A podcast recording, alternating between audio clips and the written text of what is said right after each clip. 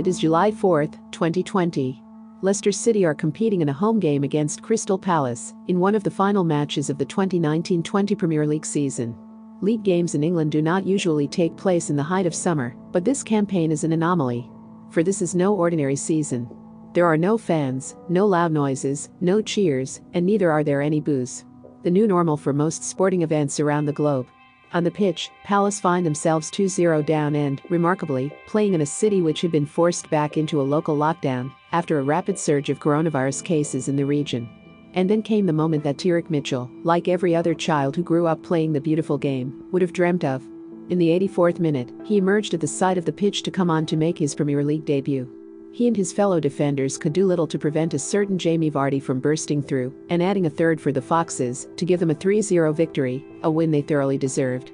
It was a disappointing display for Palace, but despite the result at the King Power Stadium, it was a landmark occasion for the youngster who continued the successful production line of the club's famed academy.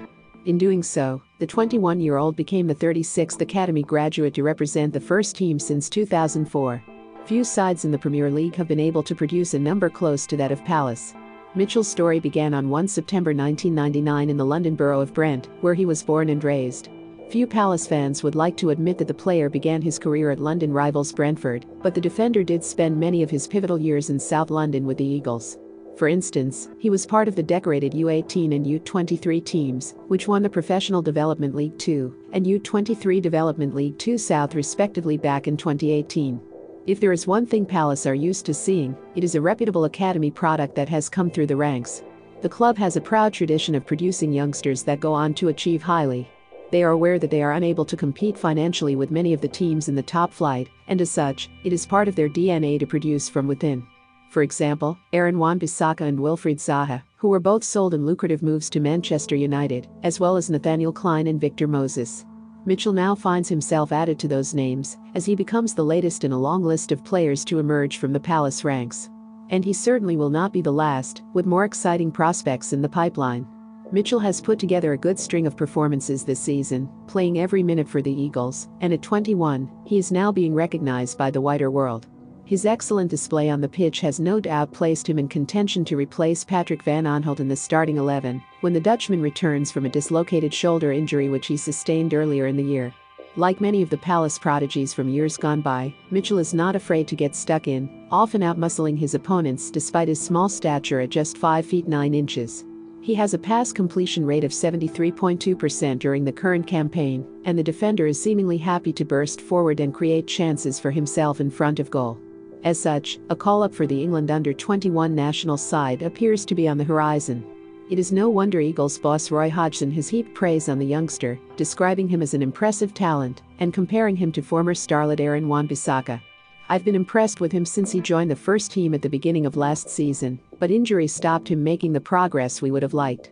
Aaron looked like Tyrick when he came in and took the game by storm, and he made the position his own very quickly.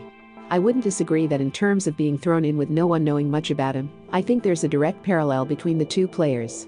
Hodgson will no doubt be hoping that the fullback can follow in the footsteps and emulate the success of the former Palace defender. However, it is perhaps best if Mitchell stays put at Selhurst Park to develop his game further. A move too soon could put a significant dent in his development as a player, like when Zaha prematurely moved to Manchester United for £20 million back in the summer of 2013, aged just 20. Waiting for the right moment as Wan-Bissaka did would no doubt be wise. Unfortunately for Palace though, should Mitchell continue improving in the way that he has done thus far, then it is inevitable that he will move on to a bigger club in an attempt to make a name for himself at one of Europe's elite clubs.